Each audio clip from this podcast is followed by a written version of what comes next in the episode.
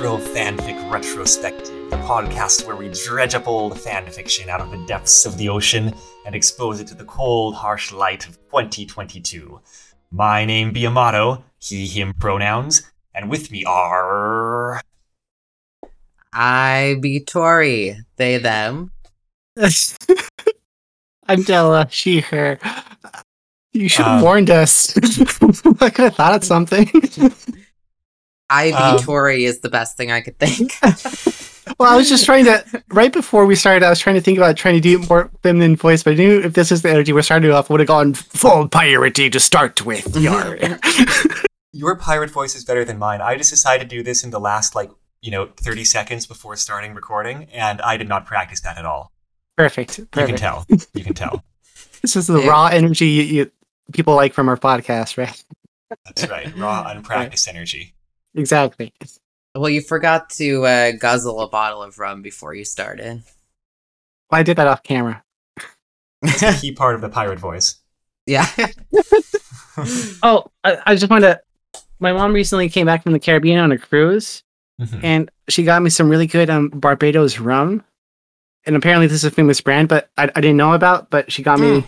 If you can read it, Mount, Mount- Gay. That's Yes. one of my favorites. Yes, I've heard it's good, and also the name is awesome. I know, I know, because it was my it was my ex who introduced me to that. Um, and I don't know, we were a very gay couple. Um, Not but just slightly I, gay. uh, yeah, well, I loved it. We like, well, he taught me all about cocktail making and stuff. He was like the very like dapper gay. Anyway, the point is, is like, um, I love it for the name, but it's also really good, especially for the price point. yeah, I was gonna say it's just really um, uh, it, it was pretty affirming, even though it was Yeah. accidental. So, thanks for coming on to talk about this thing with me, you two. And right, I'm- we're recording something, right? yeah, yeah, technically. um, yeah, this was one of those times where I wanted a relatively easy discussion, and also I I figured you two would be down to talk about Curse of Monkey Island for a while. hmm Yeah, I, I feel like this is one of our formative pieces of media as a nerdy high school group. Yeah, very possibly. It got passed around. My Yeah. first LucasArts, you know, adventure game was um, Day of the Tentacle, which is also Mhm. very good. Hmm. But I don't remember like lending that to people or anything like that. Well, I remember borrowing it from you, so you, you know Oh, okay. uh, uh, that must have been I guess must so. have been a thing. and Hmm. Tori, had you played Curse of Monkey Island back in the day also? Yeah, I, I played the Monkey Island games. I'm I was like trying to think just now if I remember playing any other uh LucasArts games, but or like point and click adventure games from the time. But I can't rem I mean I played a lot of point and click adventure games, I will say that. Well, for Monkey Island, I played Curse of Monkey Island first, and then went back and tried to play Secret of Monkey Island, and not being voiced, Hmm. it just kind of was hard to go back. Well, have you played the new uh, remakes that they released? I have Are- not. That's right, they did do that. Are they voiced? It's the first two games fully voiced with the Ooh. uh, Curse of Monkey Island voice cast, and they're amazing. Oh, really? That's pretty appealing. Oh, I didn't even know. They, Like they even have um, updated graphics, and they even have the ability to switch between graphics and music on the fly with a button. That's very So cool. I like Yeah, just bought Curse of Monkey Island on Steam to replay it for this. And Me there was too. a bundle where you could save money by buying the other two, but I was like, eh, I don't know. But if I'd realized they were going to be fully voiced versions, I probably would have bought the bundle. Oh well. yeah, they're fully voiced, and they the graphics are redone also, and it's definitely worth it. I think. That's I don't know about the um, Telltale one. Well, speaking of fully voiced, um, we're once again stretching the bounds of what I can reasonably call fan fiction again today, and we're talking about the Curse of Monkey Island radio drama adaptation. And I've been sitting on this for uh, since 2007 because it was produced as part of the Water Pipe Theater, which was a group doing radio dramas on the Wesleyan University like campus radio station. Um, a bunch of theater kids, of course, and Mhm. at some point, like I, you know, when I was going to school there, like I became aware of this. I did not listen to it on the radio, but all the files were just thrown up somewhere, and I downloaded those files and you know listened to them there, and have have had them knocking about between burned CD to external hard drive ever since. And this is one of those cases where it appears it was put online um, in podcast form even back in the day, but it's kind of hard to find now. I, am not sure it's still being hosted in any way that you can actually acquire. Right. Yeah. I tried to look it up in various ways, but I don't think it was ever popular enough to be Googleable in that way. yeah. I mean, my first reaction listening to it right now was there were podcasts in 2007. Mm-hmm. right. I, rem- I remember listening to some podcast in uh year out of high school, which would have been 06, 05. So okay. that was like when it started to be a thing, just about. Yeah. And it was really a pain in the ass to, to figure out. yeah, I don't remember becoming aware of the existence of podcasts until I don't know, shortly before we started ours. No. Um, uh, so behind the times I am. But definitely not like in college. I don't remember. Or well, you know, I do remember like the early thing, which is like podcasts were like an Apple thing because of the iPod. Yeah. Um, mm. But it wasn't quite the same thing. It was more like this is an audio file you can get on your iPod. Right. And they had um and they had iTunes keep up with regular subscriptions with new episodes. That mm-hmm. was the mm-hmm. podcasting part. Mm-hmm. Uh, that's why it's uh, that's why it's pod. It's an iPod thing. That's right. Right. right. iPod in so many years. Right. I know. I was just thinking that I did have like Ze Frank podcasts on my iPod, but they were just uploads of Ze Frank episodes. So wow. They were just podcasts because they were for your iPod. I don't know. like just audio versions of the show or what? No, they were videos. Oh, okay. So um, it was just, um, yeah, it was a video. But it, the in your iPod when you organized it, that it would be in the podcast section on your iPod or something. I don't Got know. It. Don't ask me. I'm uh, many years ago, and my grasp of technology is my grasp of technology. well, I was just saying that this audio drama is now basically unavailable online. We will find a way to host it, even just on like our Google Drive, and put a link in the show notes. There's some kind of issue with the audio files where they don't play properly on all audio players. I don't know if we can fix that or whether I you'll I always have to I, deal with it. Well, I think when I first got access to the files and I ran into, into the problem, I did like make sure to download all of them, cut out the first 10 second advertisements, and then rename the files. So I might have those kicking around my files somewhere because it's dangerous to get me to like listen to like an amateur like uh, audio production because I, I first thing I wanted to do was to go in and like re-edit something. well, yeah, if you've got any kind of better named and or more likely to play version, that's definitely what we should upload. Okay. Um, and I guess if we're talking about the background stuff here, this the Water Pipe Theater was um, directed or like produced by John Cusack, class of 07, not be confused with actor John Cusack, who is a different person. Um, and my understanding is there was a co-producer for the Water Pipe, Pipe Theater stuff. I'm looking that up right now. Um, Rory Bradley, also class of 07, who I think is also credited in, you know, the credits for this show, right? For the Monkey Island stuff. Sounds right. And I don't remember ever knowing any of these people, which is not as surprising because I, you know, was not a very social college student who knew people. And I wasn't actually engaged with drama in college because after doing a lot of, you know, high school drama, I went into college and quickly realized that everyone else doing drama was a way, way better actor than me, which, you know, is. I, I, I didn't feel terrible about it, but I was kind of like, I'll just leave the drama to them. It's okay. yeah.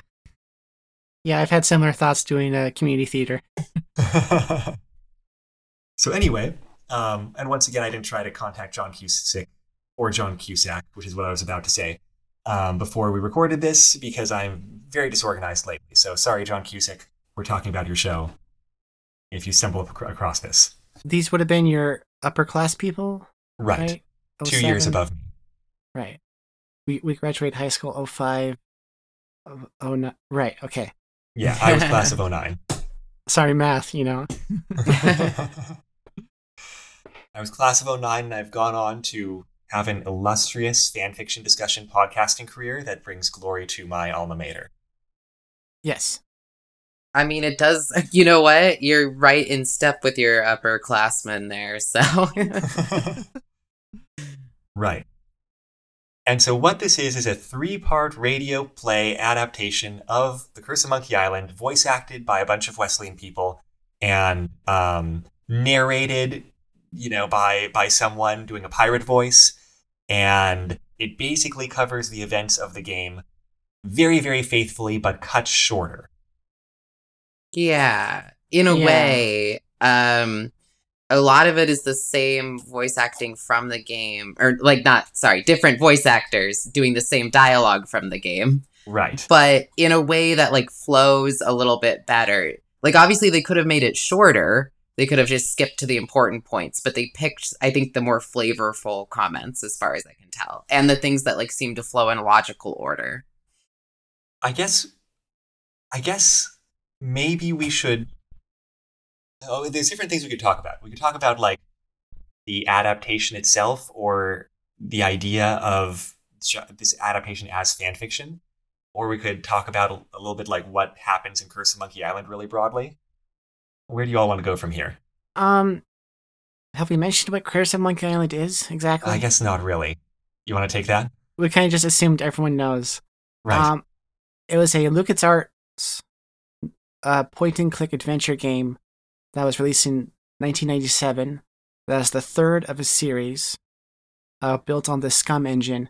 And it's basically one of those types of adventure games where nothing makes sense, but you're still kind of expected to Mhm. figure out where you have to use the the uh, rubber chicken with a pulley in it in order to get down the rope in order to get the chisel in order to chisel in, in the tofu so you can wear it as a mask so you can Yeah.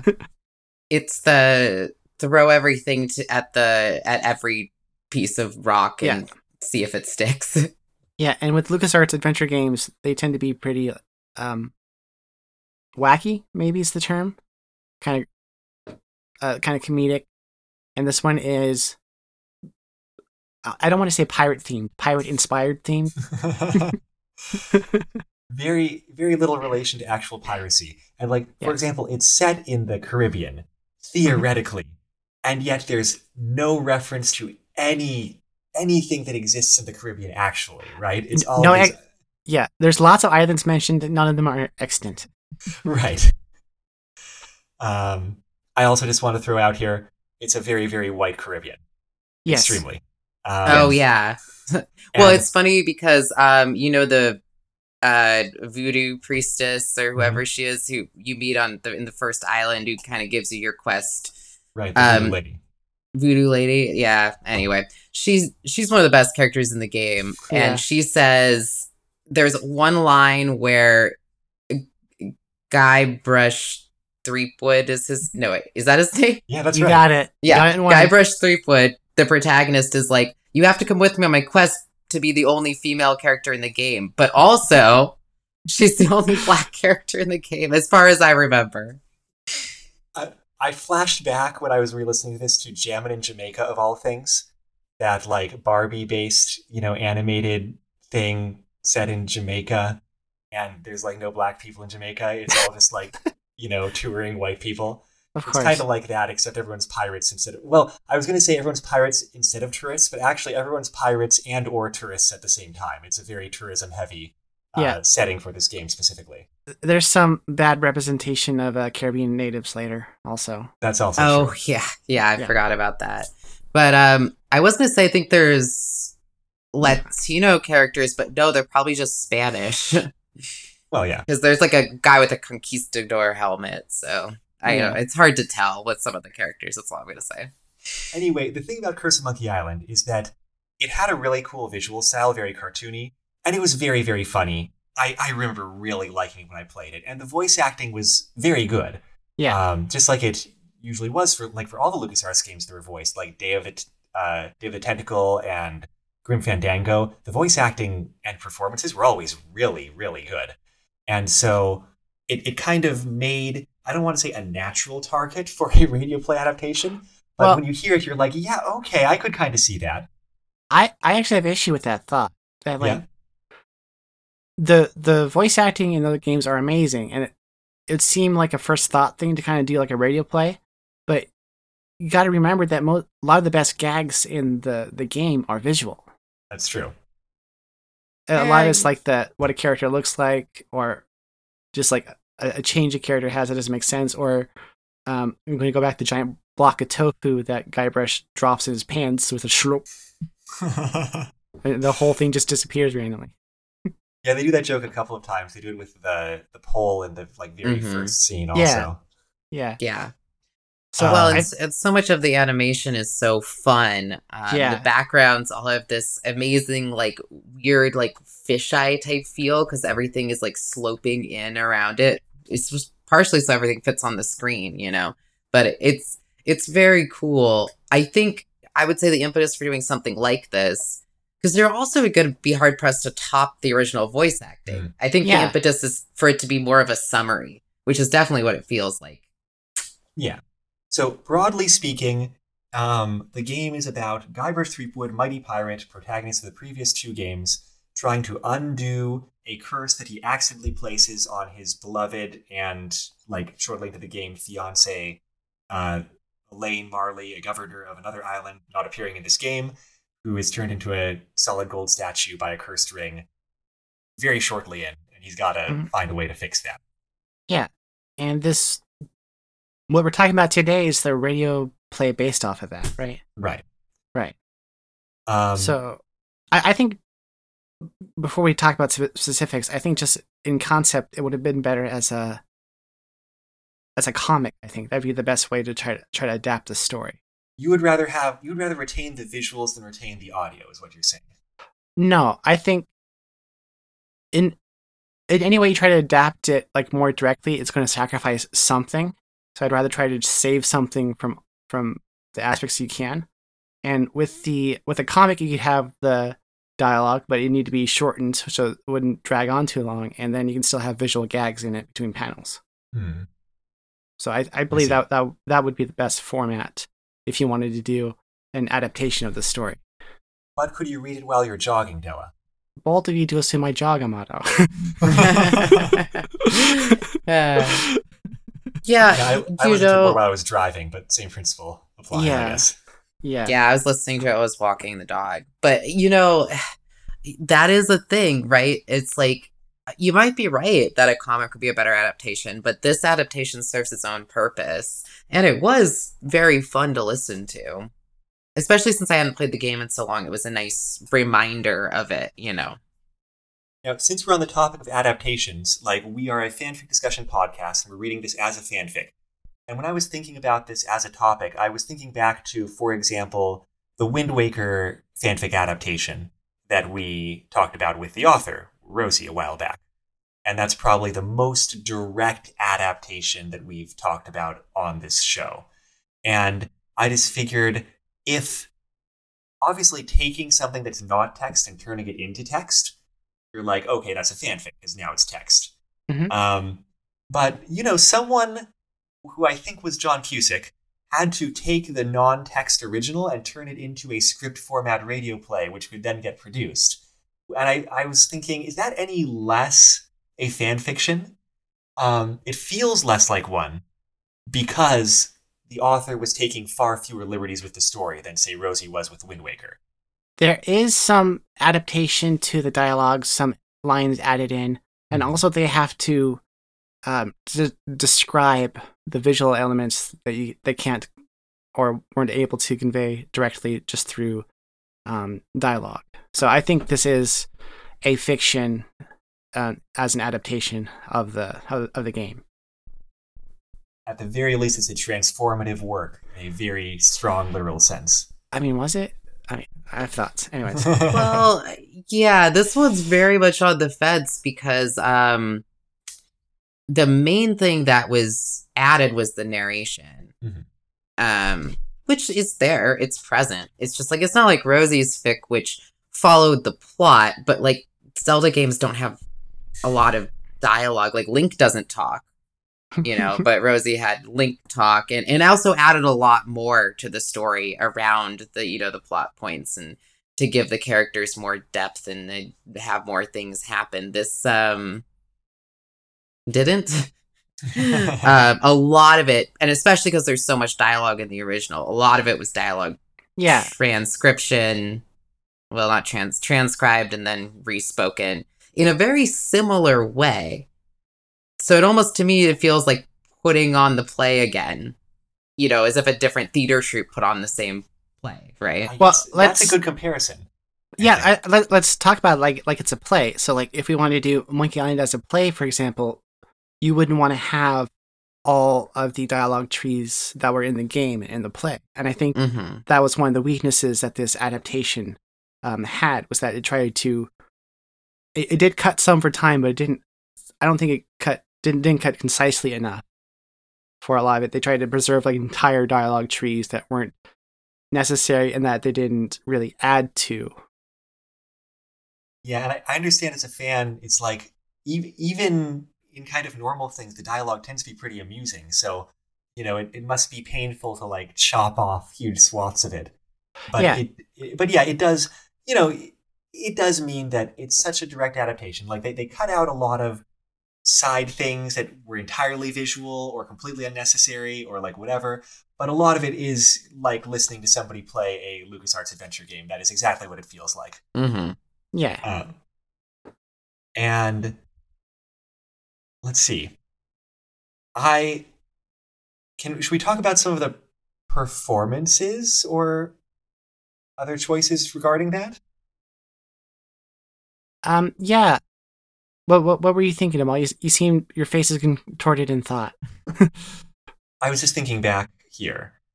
I think part like I I I think maybe I thought that this worked pretty well, maybe more than you two did.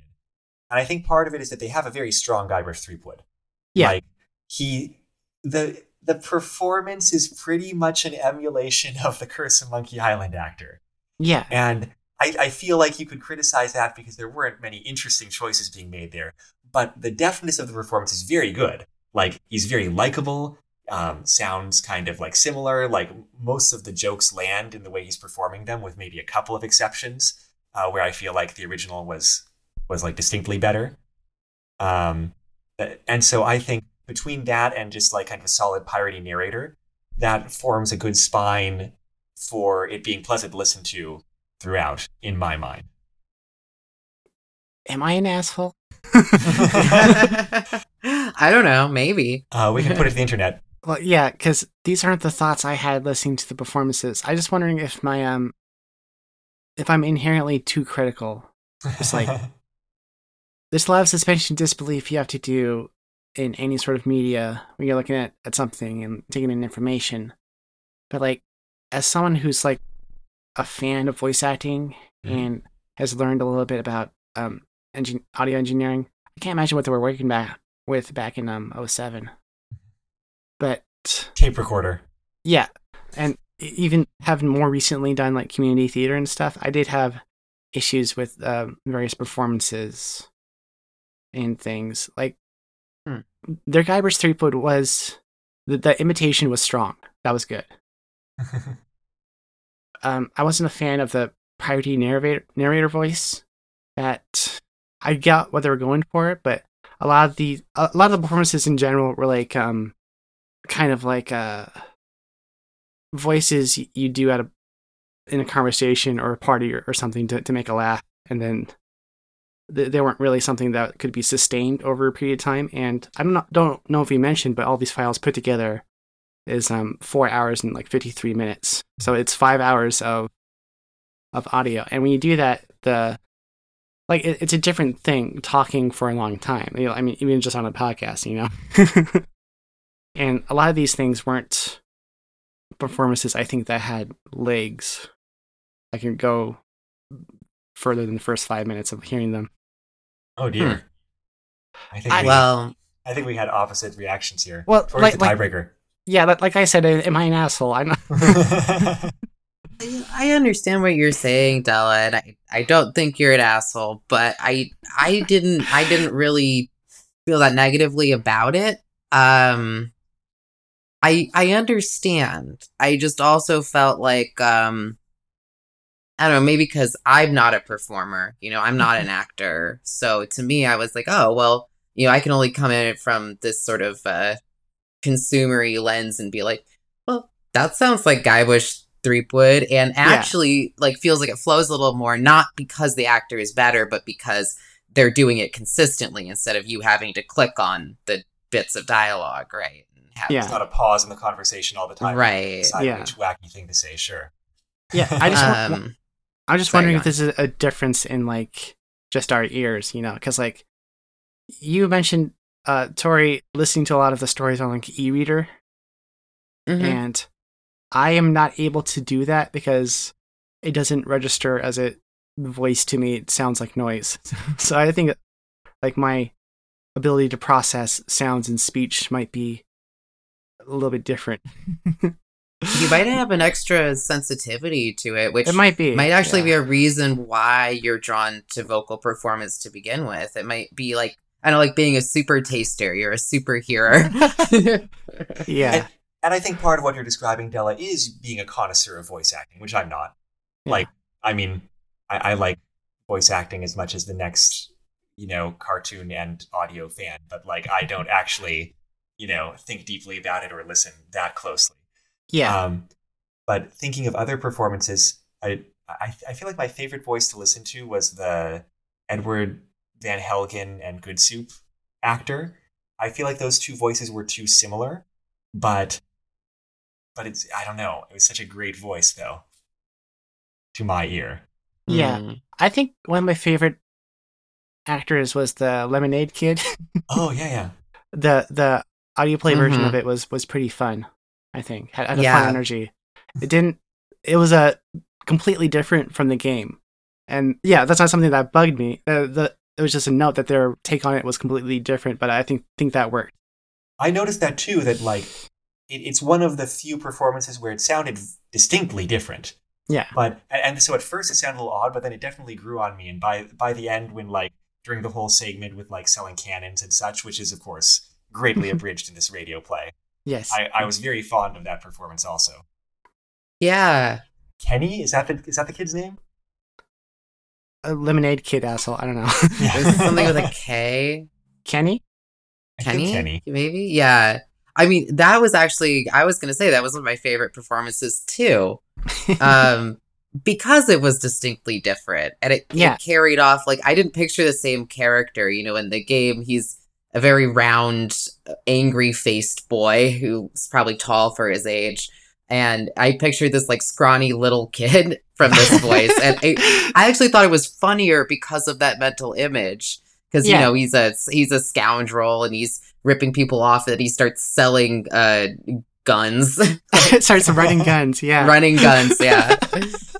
anyway, I think like if I make another like community theater comparison, that like, of course, that you have these stories and performances that are well known, but you have to cast within your community, and when you do, then that performer has to make the role their own. And I think like they got a really good um uh Guybrush Threepwood mimic, but and the other parts it seemed like they were too nervous or like trying to recreate something.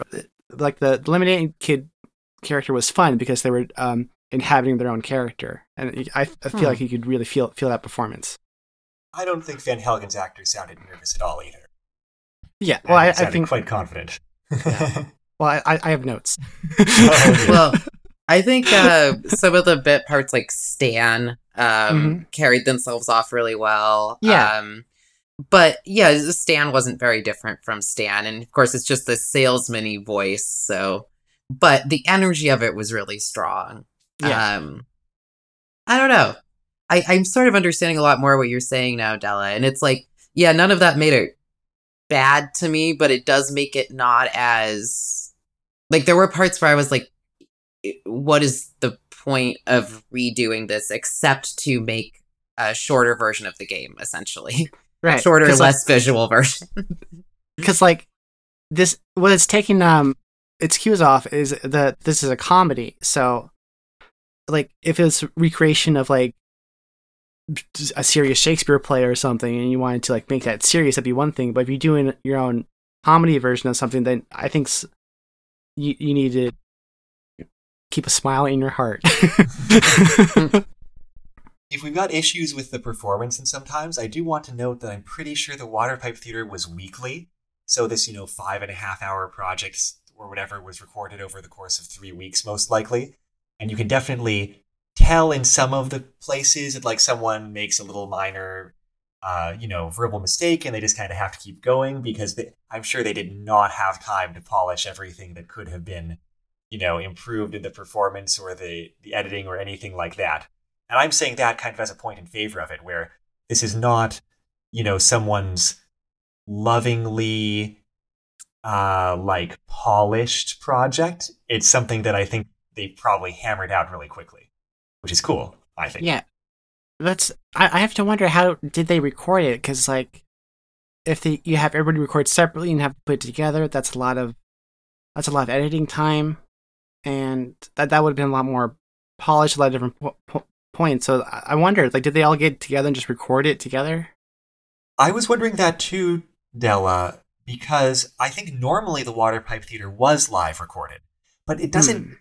But uh, like, was this though? There was stuff having to do with. I mean, obviously they had to do a lot of sound editing later with um, background music and sound effects and such, uh, which sometimes sound a little bit intrusive because they are kind of more grainy sound.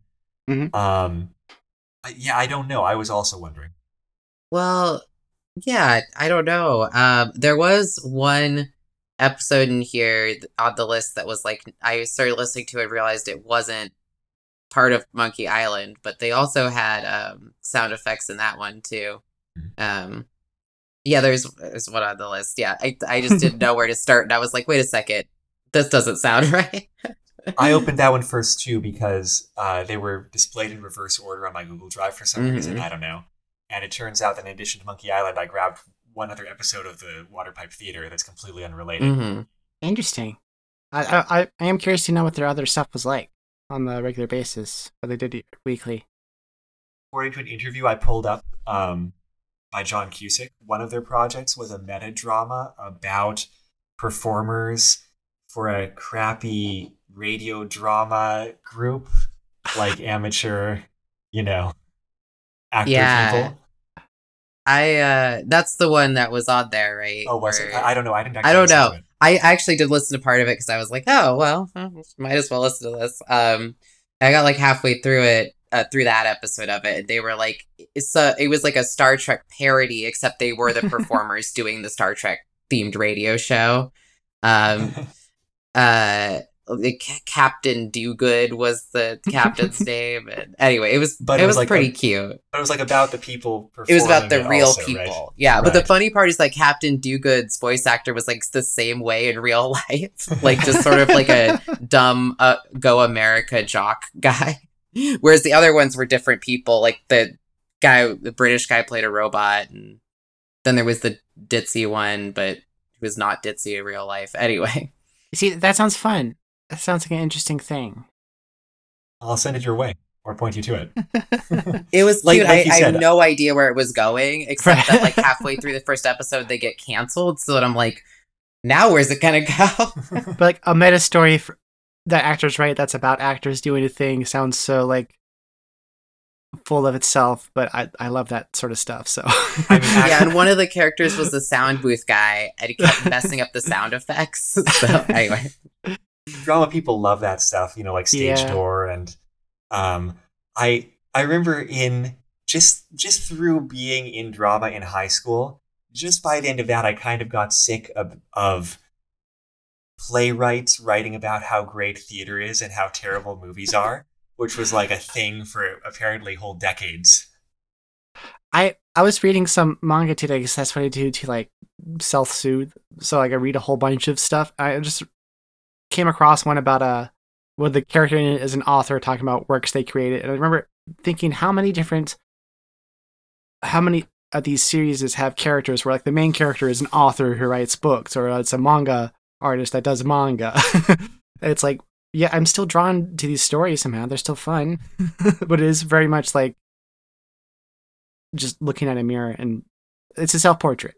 Yeah, write what hmm. you know, right? Yeah, yeah, Yeah. Lots of plays about actors. yes. Uh, anyway, let's see. Um, yeah, I feel bad in this discussion for anyone who's not played Curse of Monkey Island because it because the adaptation is so direct for the most part. There's so little we can say usefully about the radio play adaptation as fanfic. It's like we'd mostly be talking about Curse of Monkey Island. Yeah. Um, I do want to say it was interesting to see to like think. I, I didn't replay Curse Monkey Island, but I remember it fairly well. So I definitely noticed times where they just took a hatchet to an entire segment, and the first time that happens is really early on, where there's like a segment in the treasure hold after Guybrush accidentally blows up um, LeChuck's ship, and and it, relatedly, there's also a mini game where you're shooting uh, ship little rowboats full of skeletons with a cannon, and both of those are just neatly and quickly excised and like you know not mentioned or addressed. And I think those choices were really good, especially since for things like mini games or the hold, it's like more of a it's either more of a puzzle thing or more of a visual gag uh, that like I, I mean like entirely a visual gag Yeah, I think the parts they did cut out like that were like parts that were actually very small in the game because I recently just replayed it like this last week. Mhm. And like the hold part, it takes like two seconds, but when the Plunder Island part takes like an, a half hour or an hour or something. So those parts, like we remember it because it's something that's we were talking about since high school. But I think they did little cuts. The thing is, I think they should have done more cuts. They should have done bigger cuts to get through the story quicker. early on there were two parts where i was kind of surprised they still kept it at all and one i don't know what they were thinking with the banjo duel. Yeah, uh, because it goes on forever and it's not in the least bit funny or entertaining. And like originally it was also a mini game and i it should have it should have gone by way more quickly. Yeah. the other thing i was thinking i was kind of expecting them to cut the entire um ship fighting insult sword dueling fight with what's his name? Uh René i'm a spanish person. Rottingham. um, Rottingham. that's he had right. an outrageous French accent. Yeah. Yeah. and they do they do trim it down considerably. They don't have like the multiple rounds of insult sword fight grinding and upgrading cannons. Uh, but I was just kind of expecting once they had map ship and crew, it would be off to Blood Island, and I was like, oh, they're actually they're actually doing this thing. I yeah, guess. those kind of cuts I think they sh- probably should have done as an adaptation. Like it would skim over the part with the insult sword fighting, which if you're playing the game, it was personally like one of my favorite parts. Mhm. But I don't. It does drag out in the audio format. I think it would have been better to truncate it. I don't know. I actually felt like that part felt short, a lot shorter to me. And maybe this is because I just finished this part in the game where you don't just fight Rottingham. You have to sail around and fight a bunch of lesser pirates and get gold and accumulate your insult uh, d- data bank before you can actually fight him. Yeah, So in the play, it felt like, oh, well, they were trying to imitate the pacing of that without having it be, and then you fought this, it- you know, lesser pirate and this slightly lesser pirate, and on and on and on. yeah. I will say though, the thing with the banjo, um, yeah, that part's really. I mean, if you get it right, which you know, once you figure out the pattern, very short at the actual thing. So that that is an interesting choice, I guess, um, because that doesn't feel like it imitates the pacing. Yeah, well, going back, using back the sh- the insult sword fighting as as an example, what they did do in the radio play was they set sail, they got boarded by the ship, they had the exchange with uh, Rottingham, went back to Puerto Pollo, bought guns, came back, did another sword fight, and like that was like that was a extremely truncated from the game, but I think even that was a bit too back and forth for um essentially what's like a transition in the story. Mhm. Like what would have been cleaner Mhm. would have been like uh, they're sailing, Rottingham is on the ship, they do insult sword fighting, finish that, and then go on to the next part instead of like doing the whole canon, talking about the whole canon upgrades things, which wasn't necessary for. However, then you wouldn't have gotten that great, great voice acting from Kenny. So I think Yeah. that's why the actress who played Kenny. I think that's why they did it that way is to give you the opportunity to have that scene. However, I understand what you're saying. It wasn't necessary, but it was one of my favorite parts. Not you, you have to. You, what's it with writing? You have to kill your baby. Like if you're talking about voice acting with a LucasArts game, it's all gold. Yeah. So you can't come the into it problem. thinking about that. It's like there's great lines talking about examining like random items in a room, you know. but if that's what, what this audio play was, where it went through every dialogue line over, looking at every item in every scene, that'd be a bit too much as something to just uh, listen to. So is the Mm-hmm. is the target audience of this people who haven't played the game, or is it just supposed to be only nostalgic for people who have played it? My assumption, and this is totally an assumption, Mhm. was that it was aimed to be comprehensible and enjoyable for people who didn't have not played the game. And none of us are those people, so we don't actually have like a test subject here. Yeah. Well, that's what I think. From that angle, you should do the not have to go back by the cannons and go back and finish the sword fighting bit because that makes sense playing a game. I don't think it makes sense listening to a story. I I think you're probably right, and like, I will say, I had nostalgia for the game, Mhm. but it had been like last time I replayed it was like, I don't know, over a decade, fifteen years ago maybe. So I really didn't remember it very well when I listened to this. I started replaying the game after this. So again, my nostalgia did get me, so I can't fully say that I wasn't nostalgic. But I will say that despite the fact that I didn't remember huge parts of the dialogue or plot, I found this fully enjoyable throughout. Yeah. I what I did do was listen to. I was like, I'm just gonna gonna listen to. it. I don't have to like do any more research or anything like that. I listened to the first thirty minutes. I stopped. I bought all the games on Steam. played through all of Curse of Monkey Island, listened to the next three hours of, of the radio play. So I came in with like just having played it to compare with the the story decisions they made in the hmm in, in the audio play. I feel like it feels better if you do it the opposite, like listen to the audio play and then go to the game, which made up be Yeah. high praise for the audio play, radio play. But yeah, I Well- still really enjoyed the radio play, but it's like one of those things where like maybe that's just because I didn't remember all of the great things from actual Curse of Monkey Island. I don't know. Yeah, I mean, we're, we're talking in circles. I think it does suffer from the fact that, like, no matter how talented, you know, these the Waterpipe Theater actors were, the performances are pretty universally just a little to quite a bit better in the original game. And when when it's so much when the whole radio play is about the performances and execution of these jokes of really well written lines, it's kind of a big deal. Um, but that having been said, Tori, I also really enjoyed listening to it, and I did not replay Curse of Monkey Island, which is probably the smart move here. Um, hmm in that context.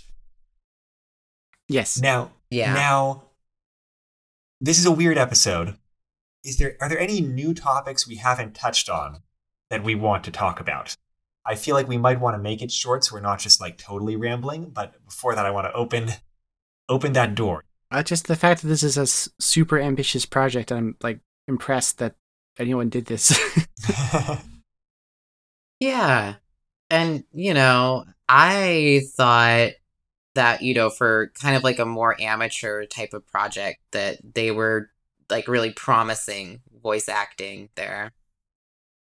Della, you call it an ambitious project, and I feel like at first thought I didn't think of it as being specifically ambitious. I mean, it's long, but then when I was listening to it, I was like, oh, geez, someone had to sit down with the script of this game and just decide how to string it together. There's so much dialogue that you've got to pick through and decide what you want in and what you want out. And we can take issue with like some of the choices that were made there, but just having to do that is a lot of work.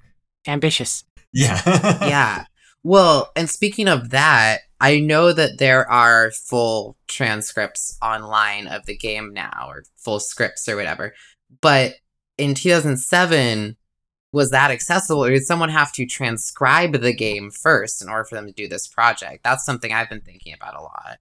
I hope there were scripts available. Oh, I know, right? it would be insane, right? If they had to transcribe it and then trim it down, and then I, it would be insane. Right. I mean, you could kind of be making those choices while you played through the game. I get, uh, I'm just gonna I'm just gonna assume for my own peace of mind that there was a script that they were able to work from. Well, because here's the thing there's no subtitles when you play through the game. So if you were transcribing, you'd have to transcribe as they were Mm. speaking. I mean, you can get characters to repeat dialogue, but like, yeah, you have to be a good transcriptionist. Yeah, I'm just doing a quick Google search. I found one that, but that it states from 2010. I really hope they had something to work. It sounds like the kind of thing that would exist on a GeoSites, GeoCities website somewhere. Which one's the real one? Which one's the one I made up? GeoCities. is the real one. okay, thank you. I know, but everyone says geosites. I still thought it was geosite. I thought it was geosites my whole life. So And anyway. Angel Fire is the one that didn't exist and it was just a fever dream. No, that totally existed. Wait, did it? I don't. Don't don't lie to me, Amato. Amato. I have to sleep at some point. Amato. All right then. This was a short discussion then, but I think we can wrap it up. I mean, it's because it's it's a different kind of thing to talk about. And I feel like we've hit our main points. yeah. What are our major criticisms about this? I'm going to call it a fanfic, but we may also call it a fan project. I think I've mentioned a lot of my um, specific points. I think in general, I just like to ask: Is this transformative? You know, is this doing something new with the idea and- the concept? In my mind, any media translation has to be transformative. It And should it be. can it can be more well I, I mean like it is it is necessarily and Yeah. like it can be more or less different from the source material but if you're making a comic out of out of a movie if you're making a movie out of a book if you're making a fanfic out of a video game if you're making a radio drama out of a game in my mind there's just no doubt that it's a transformative work whether it's an interesting transformative work is a matter Okay. of opinion Maybe my question is: Was it transformative enough to fit the new Hmm. medium? That's yeah, that's sort of what I was gonna say. Is this is a lot less transformative than any uh, most other video game to radio play transformations would be genre wise. This is an incredibly voice acted game where voices are kind of the, you know, the, uh, the foundation of it. Yeah, So it does strike me, and like maybe this is my criticism as well as an odd choice to do this. It felt like the only new thing they added was the narration, which I did like, but there wasn't a ton of it. Um, and it felt like it was just there to hinge pieces together. Uh, yeah. I did. I wanted to see it trans. I, I'm not saying it's not a transformative work, but I wanted to see it transform more.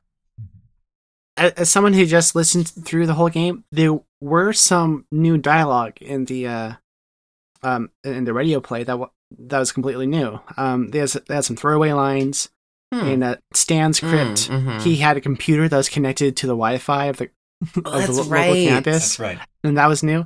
Those parts were fun. That that was, that was good. There should have been more of that throughout the whole thing. I think that would have fit the feel of a Lucas LucasArts game also. Yeah, because when they had those pieces, they stood out and they were really funny. Yeah, Uh, the parts they added. They were personal. Um, it meant something Yeah. to them, and things like that were good. I fe- felt like it should have been shorter, less direct tr- stuff from the game, so it had space for more of those kind of things. I have to agree with you two, but my only personal complaint, like if I'm accepting this as, you know, just a, a really faithful adaptation that was fun to listen to as a fan of the game, um, I the only part that I hated was the banjo duel, and it just brought all momentum screeching to a halt. It was actually kind of hard to listen to. It was not even clear what was happening. If I had not played the game, I had like what who's playing at what time, what is the significance of this, who knows Mm, and it should not have been there. And I feel similarly about the the barbershop trio song on the ship, where it it wasn't a tight enough performance to sound good.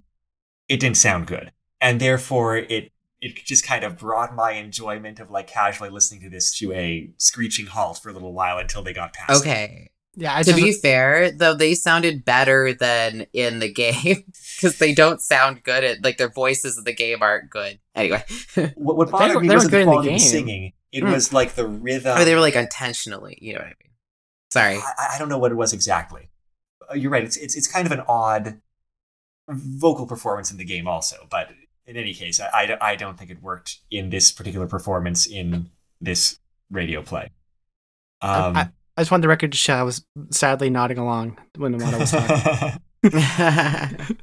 but those having been out of the Uh. way, what were your favorite things about this uh, fan project, or what do you want to praise about it on our way out?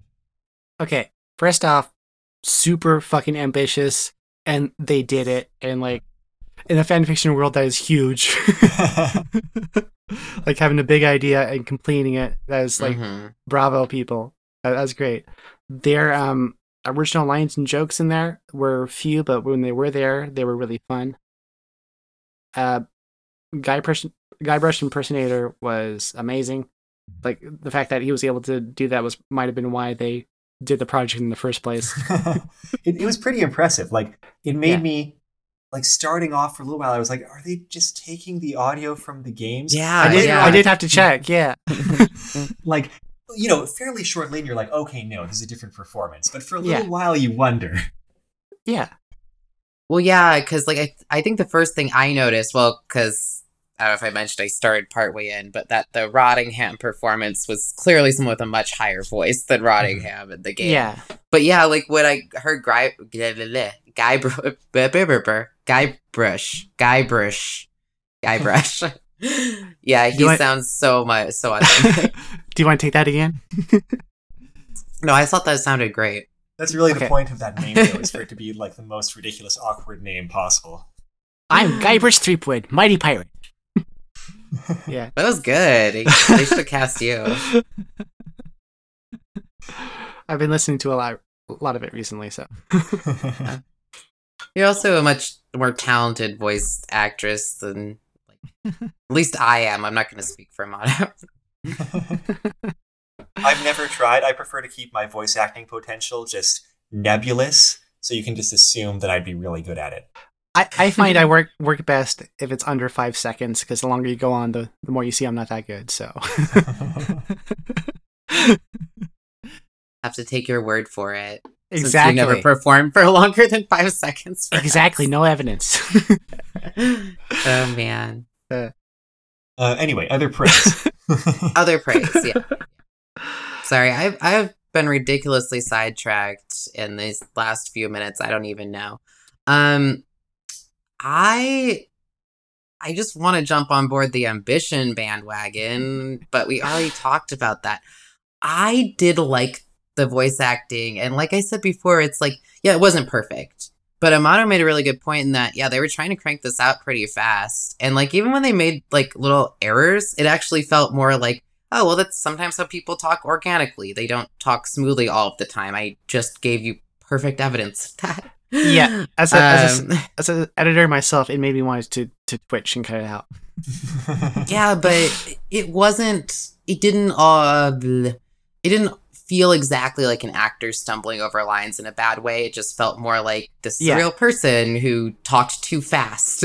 Yeah, it, it shouldn't to normal people. I think more normal in this regard. what is normal? right? But um, yeah, I, I admire them for for doing this. And oh, and that was the main thing I wanted to say is I think um there wasn't there were more parts than cast members, so people had to be pretty versatile. And I think everybody played along really well and, and adapted different roles. Like I'm pretty sure the Rottingham actor also played Kenny. yeah, Yeah, they think had so. distinctly different voice for those two, and I was like, okay, that's great. And they like really put themselves into the role. So I think everybody did. Um, I thought it was really fun to listen to. Yeah, uh, as someone who just watched the credits to the Curse of My Island earlier today, like I expected there to be like only three voice actors and like six parts for each one, but in that game they had no more than a main part and a little uh, small role for each voice actor, which meant they had more voice actors than they needed, which I think was part of why the original uh, game sounded so good. Was, was they had Mhm. a larger voice cast maybe than they need and this is like a community theater thing where they needed people to play different parts and i think that's um i don't i don't want to say a crutch i say that's a that's a consideration of a regional the- theater troupe and something like that and i i appreciated the work they did uh surrounding that people pulling double duty and doing it well And for my praise, Um, I I also want to second or third the the voice acting. I think I enjoyed it on average more than you, Della. There were only a few that like I found distracting or like not quite suitable to the part, and for the most part, I thought the the performances were quite good. It's And fine. Tori- It's just a weird occupational hazard thing. And Tori, in passing earlier, you mentioned like the pleasure of hearing some of this funny dialogue as a dialogue rather than as a like someone saying something and then like you kind of have to pause and choose a thing and then like oh another couple lines and you have to pause and choose a thing. And I was thinking back that like yeah, that was actually really cool, especially for like some scenes where like the the flow really seemed to click. I was just thinking back to how much I liked just randomly the the conversation between Guybrush Threepwood and Bilge Rat, the person in like the the rat costume at the um at the carnival. And I think I I didn't really remember it in the original game, but Mhm, like mhm. here as a back and forth it, with, with like with like Guybrush kind of heckling this guy, I feel like it worked really well with that kind of like you know quick back and forth beat. yeah. It's and so I, I found that really funny, yeah. like funnier funnier than I remembered from the game because of Yeah. that. I think. Yeah, a lot of these dialogues work better as a kinetic, snappy conversation. hmm At least some of them do. Well, but even it, I yeah. Well, but like even in the game, like even if you're not having to, because sometimes you get a back and forth without having to click on something, but you're always thinking, when will I have to click on something? You're always kind of on the edge of your seat. This allowed me to just like relax back and take it in. Like I said, I was walking the dog. Like it was a different experience for that reason. Yeah. And I don't know. I, I wouldn't say it's like better or worse. I would just say it was a different way of engaging with the media, which was kind of cool. Yeah. And in to that end, I feel like it was a worthwhile project, and it is something that I would recommend to a fan of Curse, Curse Monkey Island to listen to. Um, if if that sounds like at all interesting to them to like hear another take on these conversations or to hear you know that kind of um th- those dialogues in a different form. Yeah, without having to commit to playing the game. Because playing the game actually wasn't as fun as I remember because a lot of it was Hmm. clicking through dialogue trees and being like, I, I want to get on to the next part, but there's a whole bunch of dialogue here, so I can either like skip this dialogue, which I know is should be pretty well written, but I don't have the patience for it because I want to get the next puzzle piece down. And so that splits your attention also. And I do just want to throw out that in 2007, you could not hop on YouTube and watch a replay of a game. That was not a thing that existed. Exactly. Right, right. And that's the thing is like, you, you know, this is theoretically an eight hour game, but I always take longer to play it because Yeah. I don't remember at first that when you fall into quicksand, you need to combine your balloon with a rock, then use your your talking parrot icon, which you've only ever used to talk before, to blow on the balloon, and then combine your bamboo reed with a uh, thorn in order to make a pea shooter to shoot the balloon out of the sky so that the rock lands on the vine that will swing down to help you out of the quicksand. Depending on which order you do it, and the parrot could also be like eat. So it's like the mouth icon. You like take a bite of the biscuit. But that's the first time. Oh no, wait, you're right. You depending on whatever you do it, you might have bitten the biscuit before then. That's true. But Yeah. that was the first time for me this playthrough that I had remembered you could use it other than to talk. It doesn't even matter because that's a ridiculous sequence of events. How would you figure that out if you were playing this the first time? I don't know. Trial and error. Online walkthrough. Oh, that too. Yeah. That too. Yeah. But that's the thing is those didn't really use those did not exist when the game came out. I don't even know how I played through this game the first time. I'm like, it must have taken me forever, you know? I, I remember having a printed out walkthrough. Seriously. Mm, might have had one of those. Yeah. yeah. Anyway. Yeah, you can skip all of that nonsense, assuming you don't remember how to do each and every puzzle, Yeah. because I guarantee you, you probably don't. All right. Well, I think that wraps up our discussion of this. This was Retro Fanfic Retrospective episode 132 Curse of Monkey Island, the radio drama adaptation by the Waterpipe Theater, directed by John Cusick and I believe Rory Bradley, and performed by them and a bunch of other people who you can hear if you listen to the files and listen to the credits at the end of each episode. Speaking of which, I will definitely provide a link to those files, which is the only way you're going to find it. You might call it buried treasure that was lost in the seas of the internet for many years and is now coming back as some kind of undead skeleton. Nailed it. the intro song to the podcast is The Weekly Fair off of the album Poupi's Incredible Adventure by Komiku. The outro song is Run Against the Universe from the same album. You can find that album and other works by Komiku at loyaltyfreakmusic.com. Our podcast is edited by Della Davis, who once again is taking one for the team by having to listen to her own voice, which no one likes to do. It's slightly torture. I've gotten more used to it over the course of this podcast because I went Yeah. back and listened to like episodes of it. But Yeah. you know, you never want to hear what you actually sound like compared to what After- you sound like in your head. You know what? Y'all want to know a secret? I've actually learned to like my voice oh, through listening to every Congratulations. episode of this podcast. We did it. Yeah. we can we can end the podcast. We we did it. I don't like how much I talk Yeah, and some of the dumb things I say, but the sound of my voice doesn't bother me that much anymore. yeah. oh. I, I exposure therapy. Yeah, yeah. I I joked though. After after three years you, you of editing yourself, you have to be okay with it. So Right. yeah, well, thank you. Uh, and yeah, you can find our website at retrofanficretrospective.podbean.com or bit.ly slash retrofanfic. It will one day be lost in, lost into the sands of internet time, but right now it is still live. You can still find our podcast if that's something that you want to do. Uh, also, if you want to do this, if you have questions, comments, or thoughts about the episode, you can contact us on Twitter at retrofanfic, Facebook at retrofanfic, send us an email at retrofanficretrospective at gmail.com. Any of those are good. Also leave comments or reviews on Apple Podcasts or whatever service you use to listen to this. Apparently not, probably not podcasts.com. Is that what this radio drama was originally hosted on? Uh, well, no, it would have been um iTunes. But that 10 second But clip no. says something about like podcasts. No, it, would would have been the iTunes program. There wasn't a website. Hmm. Oh, okay. I thought Th- There was a tab on listed. on iTunes that did podcasts, and that's how people did it. oh, that's what they were referring to. Yes. Oh, I was really confused. that makes sense. dang. Yeah. Technology marches onward, I guess.